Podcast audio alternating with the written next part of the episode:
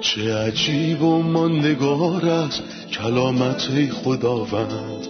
ابدی و جاودان است تمامی کلامت.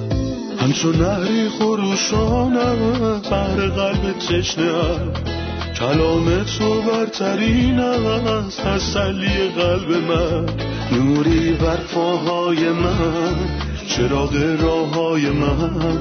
کلام تو شفا بخشد درد و رنج و زخم من. نپویی این کلام ساکن شد در قلب من. تغییرم به آزادم ساد شبان نیکوی من. چه عجیب و نگار است کلامت خدا رد ابدی و جاودان است تمامی کلامت. سلامی دوباره به شما شنوندگان خوب و همراهان همیشگی برنامه که از نقاط مختلف دنیا ما رو دنبال می کنید. باز هم با یه برنامه و قسمتی جدید از سری برنامه های تعلیمی تمام کتاب در خدمتتون هستیم در این برنامه ما تمام کتاب های کتاب مقدس رو از پیدایش تا مکاشفه مطالعه و بررسی می کنیم. در ادامه مطالعهمان به فصل شش از نامه رومیان رسیدیم و به امید خدا امروز از آیه سیزده تا پایان فصل رو بررسی می کنیم. قبل از شروع مطالعهمون می‌خوام به مهمونمون در استودیو خوش آمد بگم. برادر یوسف سلام و خیلی خوش اومدین. ممنونم خواهر سنم. سلام به شما و همه شنوندگان خوب برنامه. برادر ما در حال مطالعه رومیان فصل شش هستیم و در قسمت قبل راجع به روش های درک و لذت بردن از آزادی از قدرت گناه صحبت کردیم. شما به این حقیقت اشاره کردیم که باید خودمون رو نسبت به گناه مرده تصور کنیم. امروز در مورد در اختیار گذاشتن اعضای بدنمون صحبت می کنیم آیه سیزده رو می خونم. هیچ یک از اعضای بدن خود را در اختیار گناه قرار ندهید تا برای مقاصد شریرانه به کار رود. بلکه خود را به خدا تسلیم نمایید و مانند کسانی که از مرگ به زندگی بازگشتند تمام وجود خود را در اختیار او بگذارید تا اعضای شما برای مقاصد نیکو به کار رود. زیرا گناه نباید بر وجود شما حاکم باشد چون شما تابع شریعت نیستید بلکه زیر فیض خدا هستید. چطوری باید اعضای خودمون رو در اختیار خدا بذاریم؟ این یه اصل کاربردیه. بعد از اینکه در مورد دانستن صحبت کردیم که اشاره به یه ذهن باز داره و بعد در مورد انگاشتن گفتیم که به رغبت دل ربط داره. حالا اینجا صحبت در مورد عمله. عمل ارادی در اختیار گذاشتن. دونستن خوبه به حساب آوردن خوبه. اینا قدم های مقدماتی و فوقلاده اما جنبه کاربردیش تقدیم اعضای بدنمونه. اعضای بدنی که زمانی در خدمت گناه بوده ولی الان ما اونا رو برای خدمت به خدا تقدیم می‌کنیم. درسته. یعنی آزاد ساختن این اعضا برای خدمت به اربابی دیگه. بعد از این تغییر وابستگی عوض شده و ارباب حکم فرما بر اعضای بدن ما هم عوض شده. همینطوره. در آیه چهارده میگه زیرا گناه نباید بر وجود شما حاکم باشد چون شما تابع شریعت نیستید بلکه زیر فیض خدا هستید. اینجا آزادی از تسلط گناه داریم. اما تابع شریعت و زیر فیض چه معنایی دارن؟ یعنی خودتون رو تابع شریعت می‌دونید تا ازش اطاعت کنید و انجامش بدین. اجازه بدین بگم که در فصل سه آیه 20 فهمیدیم که شریعت راه نیکشمردگی نیست و نمی‌تونه شما رو تبرئه کنه و پیغام انجیل تایید می‌کنه که شریعت نه تبرئه می‌کنه و نه آزاد می‌کنه. شریعت گناهکار رو آزاد نمی‌کنه چون هیچ انسانی در نظر خدا با انجام احکام شریعت نیک شمرده نمی شود شریعت ایماندار رو آزاد نمی‌کنه چرا که تابع شریعت بودن شما رو مقدس نمی‌سازه. در عوض می‌تونید خودتون رو زیر فیض ببرید. وقتی فیض بر شما تسلط داشته باشه و شما خودتون رو تابع اون بدونید نه تابع شریعت اون وقت می‌تونید در قدوسیت زندگی کنید. آیات بعدی تایید کننده اون چیزی هست که گفتیم. برادر میشه لطفا تفاوت دقیق شریعت و فیضو در چند نکته برای شنوندگانمون توضیح بدین؟ شریعت یعنی اصل اجرا می‌کنم تا برداشت کنم یا کار کن تا برداشت کنی. اما در حقیقت ما کاری نکردیم تا بتونیم برداشت کنیم چون قادر به انجام اون نیستیم. شریعت در ذاتش ناکارآمد نیست بلکه مشکل در خود ماست. ما خام و ضعیفیم. اما وقتی فیض مشکل ما رو حل کرد یا به عبارت دیگه وقتی مسیح ما رو با فیض نجات داد الان می‌تونیم در فیض زندگی کنیم همونطور که از فصل پنج فهمیدیم این فیض ما رو تعلیم میده. این فیض به ما قوت میده و توانایی میده تا زندگی مقدسی داشته باشیم. اما اگه تابع شریعت باشیم نمی‌تونیم به اون دست پیدا کنیم. در ادامه مطالعهمون از فصل شش در آیه پانزده می‌خونیم پس چه؟ آیا چون زیر فیض خدا هستیم و نه تابع شریعت اجازه داریم گناه کنیم؟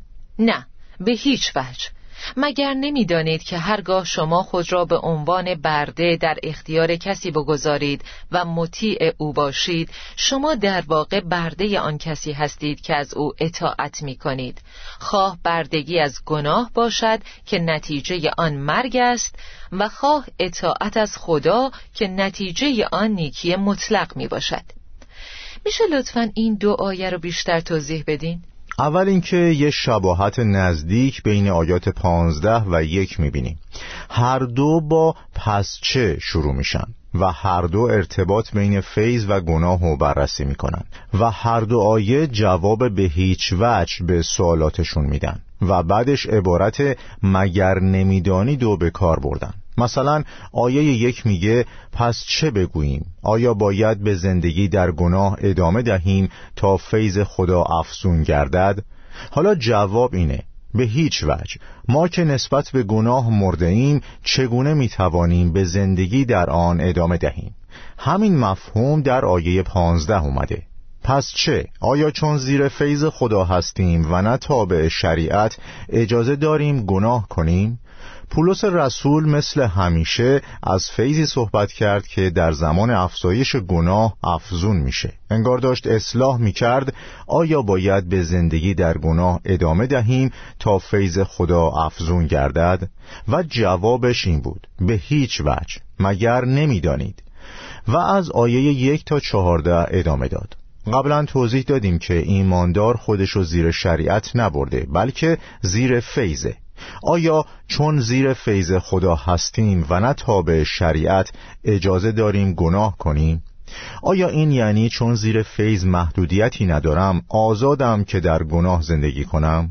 البته باید بدونیم که این منطق مربوط به معترضانی هست که پولس از زبان اونها حرف می‌زنه و جوابشون رو اینطور میده به هیچ وجه مگر نمی‌دانید که هرگاه شما خود را به عنوان برده در اختیار کسی بگذارید و مطیع او باشید شما در واقع برده آن کسی هستید که از او اطاعت می کنید در اینجا پولس دو ارباب مجسم می‌کنه. در فصل پنج دو سر رو مجسم می‌کنه. در فصل شش دو ارباب رو مجسم می‌کنه و در فصل هفت دو شوهر رو مجسم می‌کنه.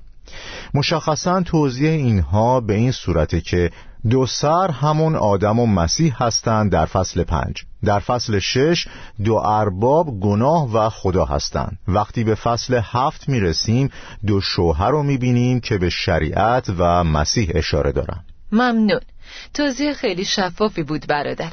اگه کسی اینو بپرسه چطور؟ عهد عتیق به وضوح بین درست و غلط تمایز قائل شده. در اون یه سری باید و نباید مشخص اومده. مثل قتل نکن، زنا نکن، دزدی نکن و غیره. اما در عهد جدید بکن یا نکن وجود نداره. آیا مقیاس یا میارهای خدا از قدوسیت در عهد جدید با عهد عتیق فرق داره؟ اگه به این سوال جواب بله یا خیر بخوام بدم میگم بله چون معیارهای قدوسیت در عهد جدید بالاتر هستند. چرا اینطوره؟ چون معیار و توانایی ها در سطح بالاتریه. ما دیگه زیر شریعت نیستیم که ما رو از قتل کردن من می‌کنه بلکه مسیح میگه دشمنان خود را دوست بدارید و برای کسانی که به شما آزار میرسانند دعا کنید. پس سطح قدوسیت بالاتر رفته نه پایینتر. اما مسئله اینه که قدوسیت در شریعت در سطح متوسط نبود. شریعت یه آزمایش بود. خداوند پایین ترین سطح آزمایش رو برامون در نظر گرفته بود که انسان بتونه قبول بشه. اما امروز چون خدا طبیعتش رو به من داده و تولد تازه دارم و روح القدس رو در من ساکن کرده پس ازم می‌خواد کار غیر ممکنی که از انسان عهد عتیق خواسته شده بود و انجام بدم. دقت کنید که شریعت در عهد عتیق مطالباتی داشت بدون اینکه به هم قدرت بده. اما خدا چیزهای بیشتری ازم می‌خواد و قدرتش رو به هم داده. یا بهتره بگم روح او در من زیست می‌کنه تا کاری رو که زیر شریعت نمی‌تونستم انجام بدم الان به انجام برسونم. برادر آیات 17 و 18 میگه اما خدا را شکر که اگرچه یک زمانی بردگان گناه بودید اکنون با تمام دل از اصول تعلیمی که به شما داده شده اطاعت می کنید و از بندگی گناه آزاد شده بردگان نیکی مطلق گشته اید. در مورد شرایط فعلی در قلمروی آزادی بهمون بگین. چطوری از این نوع آموزه که بهمون داده شده اطاعت کردیم آیه 16 توجه منو به خودش جلب می‌کنه چون میگه ما مطیع کسی هستیم که ازش اطاعت کردیم. ببینید میگه مگر نمی‌دانید که هرگاه شما خود را به عنوان برده در اختیار کسی بگذارید و مطیع او باشید شما در واقع برده آن کسی هستید که از او اطاعت می‌کنید. خواه بردگی از گناه باشد که نتیجه آن مرگ است و خواه اطاعت. در واقع میشه گفت که آزادی مطلق وجود نداره و هیچ کس به شکل مطلق آزاد نیست. ما یا برده گناه و در نتیجه مرگ هستیم یا مطیع نیکی مطلق. من معتقدم که وقتی پولس رساله رو با جمله از طرف پولس بنده عیسی مسیح شروع کرد منظورش این بود که من فراموش نمی کنم که در اصل بنده یکی بودم. من بنده گناه بودم. در فیلیپیان میگه که اون بنده عیسی مسیحه چون به یاد میاره که مسیح به خاطر اون به شکل یه غلام شد. پس در فیلیپیان میگه پولس بنده. اما در رومیان میگه که فراموش نمی‌کنه که بنده یکی بوده. اون بنده گناه بود. اما حالا ما بندگان خدا هستیم در قلمروی آزادی. دقیقا. چون این آزادی مطابق با کتاب مقدسه. آزادی یعنی زندگی کردن برای جلال خدا. پس اگر پسر شما را آزاد سازد واقعا آزاد خواهید بود. برای اینکه این بخش رو تجسم کنیم میگیم که وقتی انسان برده گناه بود در قلمروی گناه حرکت می‌کرد. انسان حول چیزی به اسم گناه میچرخید. اما بعد از اینکه از قلمروی گناه بیرون اومد با قلمروی متفاوتی آشنا شد. یعنی قلمروی جلال و آزادی که مسیح مرکزشه و انسان به اون مرکز وصل شد و امروز در مسیح و در قلمروی آزادیه. همینطور انسان تابع شریعتی تازه شد که یعقوب بهش میگه شریعت آزادی. چون مثلا ازتون می‌خواد شنا کنید و به شما طبیعتی مثل طبیعت ماهی میبخشه یا ازتون می‌خواد پرواز کنید و بهتون ماهیت پرنده میبخشه. همینطور شما رو قادر می‌کنه که در قدوسیت زندگی کنید و ذات قدوسیت بهتون میبخشه. در ادامه آیه 17 میگه اما اکنون با تمام دل از اصول تعالیمی که به شما داده شده اطاعت می کنید برادر منظور از اصول تعالیمی که به شما داده شده چیه؟ یعنی خلاصه ای از آموزه ها ما با تمام دل از اصول یا خلاصه تعالیم صحیحی که به ما داده شده اطاعت کردیم. یعنی ایماندار مطیع دستورات کلی که از خدا دریافت کرده شده و مشخصه که اطاعت اولیه از این اصول کلی به جزئیات و اطاعت از جزئیات ختم میشه. در آیه 19 میگه به خاطر ضعف طبیعی انسانی شما به طور ساده سخن می‌گویم.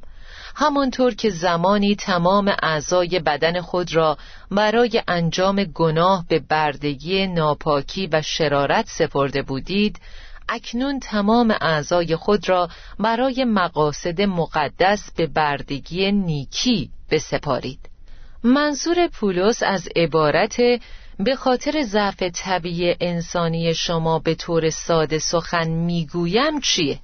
خواهر من این آیه رو اینطور می‌فهمم. اصطلاح برده رو یهودیان و رومیان رد کرده بودن و اون اینجا داره خطاب به رومیان می نویسه درسته.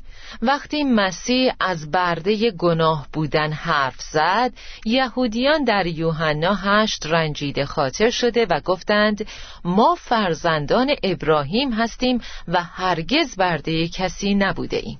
اما در حقیقت خدا گفته بود که فرزندان ابراهیم قبل از اینکه متولد بشن برای چهارصد سال برده ملت دیگری خواهند بود. همینطور که در پیدایش پانزده اومده. به طور کلی انسان معمولا از اصطلاح بردگی احساس خطر می‌کنه.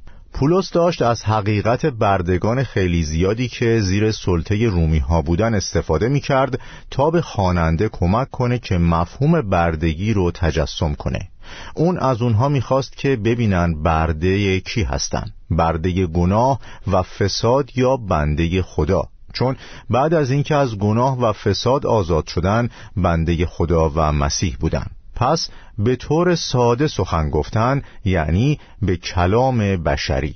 پولس داره از یه تصویر بشری استفاده می‌کنه که آزاردهنده است اما حقیقته. انگار داره میگه همونطور که بردگی رو در قلمروی رومی می‌بینید در مفهوم روحانی هم وجود داره و شما یا برده گناهید یا بنده خدا. ممنون برادر یوسف. خب عزیزان بعد از استراحتی کوتاه با ادامه درس برمیگردیم.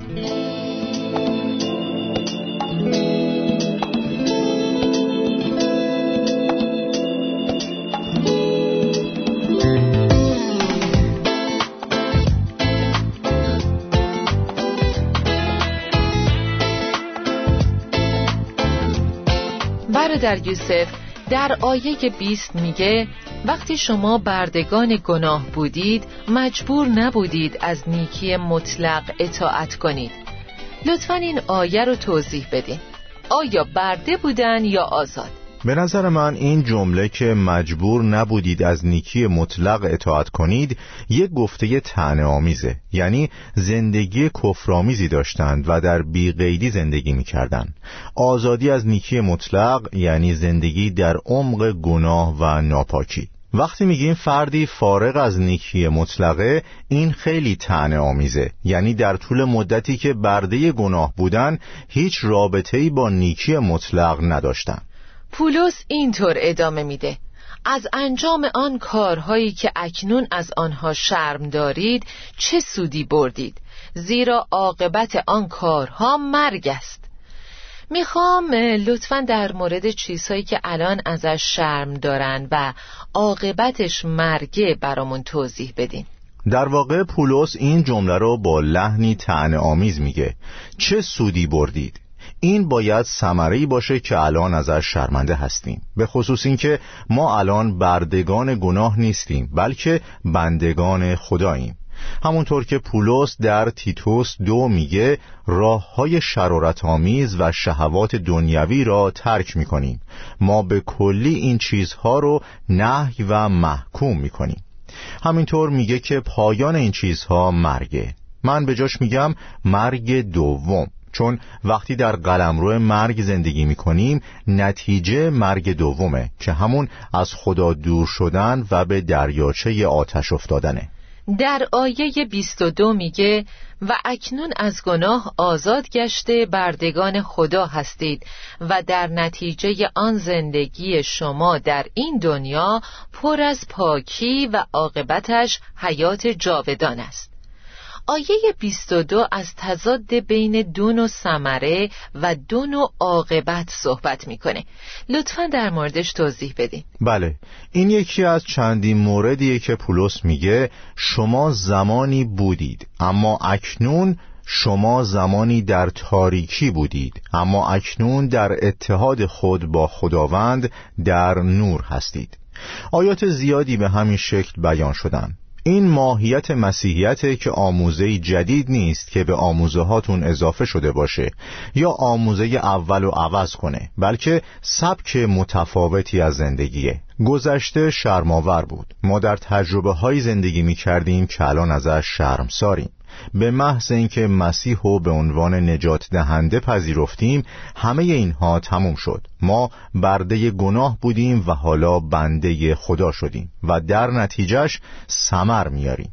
همونطور که میگه شما سمره قدوسیت رو دارین و نتیجه همه اینها حیات جاودان به شکل کامله. وقتی که به آسمان برسیم و از کمال حیات جاودان در اونجا برخوردار بشیم. برادر یوسف وقتی میگه این ثمره قدوسیت راجع به تغییری صحبت می‌کنه که مسیح با تبدیل کردن ناپاک به پاک و نجس به غیر نجس در ما ایجاد کرد. مسیح در شخص ناپاک چه کاری انجام میده که باعث میشه از زندگی سابقش در گناه متنفر بشه؟ این یه معجزه است. مسیح به شما آموزه نمیده که به مجموعه آموزه هاتون اضافه کنید یا آموزه های قبلیتون رو اصلاح کنه. در عوض به شما حیات تازه میبخشه. نوشته شده کسی که با مسیح متحد است حیاتی تازه دارد. هر آنچه کهنه بود درگذشت و اینک زندگی نو شروع شده است. در حقیقت انسان 180 درجه تغییر پیدا می‌کنه و تبدیل میشه. در اول پتروس فصل چهار می‌خونیم آنها از اینکه شما دیگر در چنین زندگی بیبندوبار آنها شرکت نمی کنید تعجب می کنند ما قبل از اینکه مسیح رو بشناسیم در این وضعیت بودیم. وقتی مسیح وارد قلبمون میشه یه زندگی کاملا متفاوتی به ما میبخشه که یعنی لذت بردن از قدوسیت. و هر روز مقدس زندگی کردن و نتیجه نهاییش همونطور که اینجا میگه حیات جاودانه. زیرا مزدی که گناه می‌دهد موت است. اما خدا به رایگان به کسانی که با خداوند ما مسیح عیسی متحد هستند حیات جاودان میبخشد. این آیه معروفی برای همه اعثاره. برادر مزدی که گناه می‌دهد موت است یعنی چی؟ من در این آیه ادامه سبک تعنه آمیز پولس رو می‌بینم. اون داره میگه شما وفادارانه به گناه خدمت کردید. شما 24 ساعت روز و هر هفته بهش وفادار بودید. بدون اینکه یه روز از هفته ازش چشم پوشی کنید و در نهایت مزدش رو دریافت خواهید کرد. بدون اینکه استثمارتون کنه. اما مزد گناه مرگه. متاسفانه تمام زندگیتون رو در گناه سپری می کنید و در پایان زندگی بهتون یه اجر حسابی میده که چیزی جز مرگ نیست. این مزد گناهه اما خدا مزد نمیده او هدیه میده. هدیه خدا حیات جاودان در خداوندمون مسیح ایساست باور من اینه که این تضاد آشکار سبک تنامیز پولس رو برجسته می‌کنه. شما با تعهد و وفاداری به گناه خدمت می کنید اما در نهایت مزدتون مرگه. اگه مسیح رو خدمت می کنید او در آخر بهتون مزد نمیده بلکه از همون ابتدا بهتون هدیه می بخشه. جالبه که این فصل بزرگ با حیات جاودان در خداوندمون عیسی مسیح تموم میشه. آیه آخر میگه که اما خدا به رایگان به کسانی که با خداوند ما مسیح عیسی متحد هستند حیات جاودان میبخشد و هدیه رو به مسیح نسبت میده. چطور مسیح می‌تونه منبع همه عطایای خدا باشه؟ او خود حیاته. وقتی رساله یوحنا به همون میگه این است خدای حقیقی و این است حیات جاودانی این یعنی خدای حقیقی مسیحه. در انجیل یوحنا به ما گفته شده حیات از او به وجود آمد. آیا حیات جاودان می‌خواین؟ بیرون از مسیح حیاتی وجود نداره. پس اگه می‌خواین حیات جاودان به دست بیارین که اون حیات خود خداست در واقع باید مسیح رو به دست بیارید که حیات جاودانه. برادر یوسف ملت ها مردم و فرهنگ هایی که خواهان خدا هستند و میگن ای خداوند حیات جاودان رو با اینکه از مسیح دور هستند دریافت می‌کنن؟ اساساً دور از مسیح حیاتی وجود نداره. پس اگه خواهان حیات هستید باید مسیح رو که حیات دریافت کنید. اگه از مسیح دور بشید با اراده خودتون منبع حیات رو ترک کردید این شما هستید که انتخاب می‌کنید. در امثال هشت میگه کسی که از من نفرت دارد مرگ را دوست میدارد. اونها عاشق مرگن چون مسیح گفت من راه و راستی و حیات هستم. هیچ کس جز به وسیله من نزد پدر نمی آید بسیار عالی. خیلی ممنونم برادر یوسف. خداوند بهتون برکت بده. خواهش می‌کنم. خدا به شما هم برکت بده. آمین. عزیزان کتاب مقدس گفت که مزد گناه مرگه. اما عطای خدا حیات جاودان از طریق عیسی مسیح خداوندمونه. حالا کل دنیا یکی از این دو ارباب رو پیروی می‌کنن. اگه پیرو گناه هستید با تمام قوت و با اشتیاق در خدمت اون خواهید بود. گناه مزدی رو بهتون میده که مرگه. هر کسی که گناه می‌کنه مزد دریافت می‌کنه و از همین الان مرگ رو تجربه می‌کنه و در مرگ ابدی گام بر میداره از طرفی دیگه وقتی نزد مسیح میاید او به شما یک هدیه میده. هدیه‌ای که نه شما و نه من لایقش نیستیم. این عطا بر اساس شایستگی ما نیست بلکه به واسطه فیض خداست. خدا می‌خواد هدیه رایگان عطا کنه یعنی حیات جاودان. شما باید انتخاب کنید.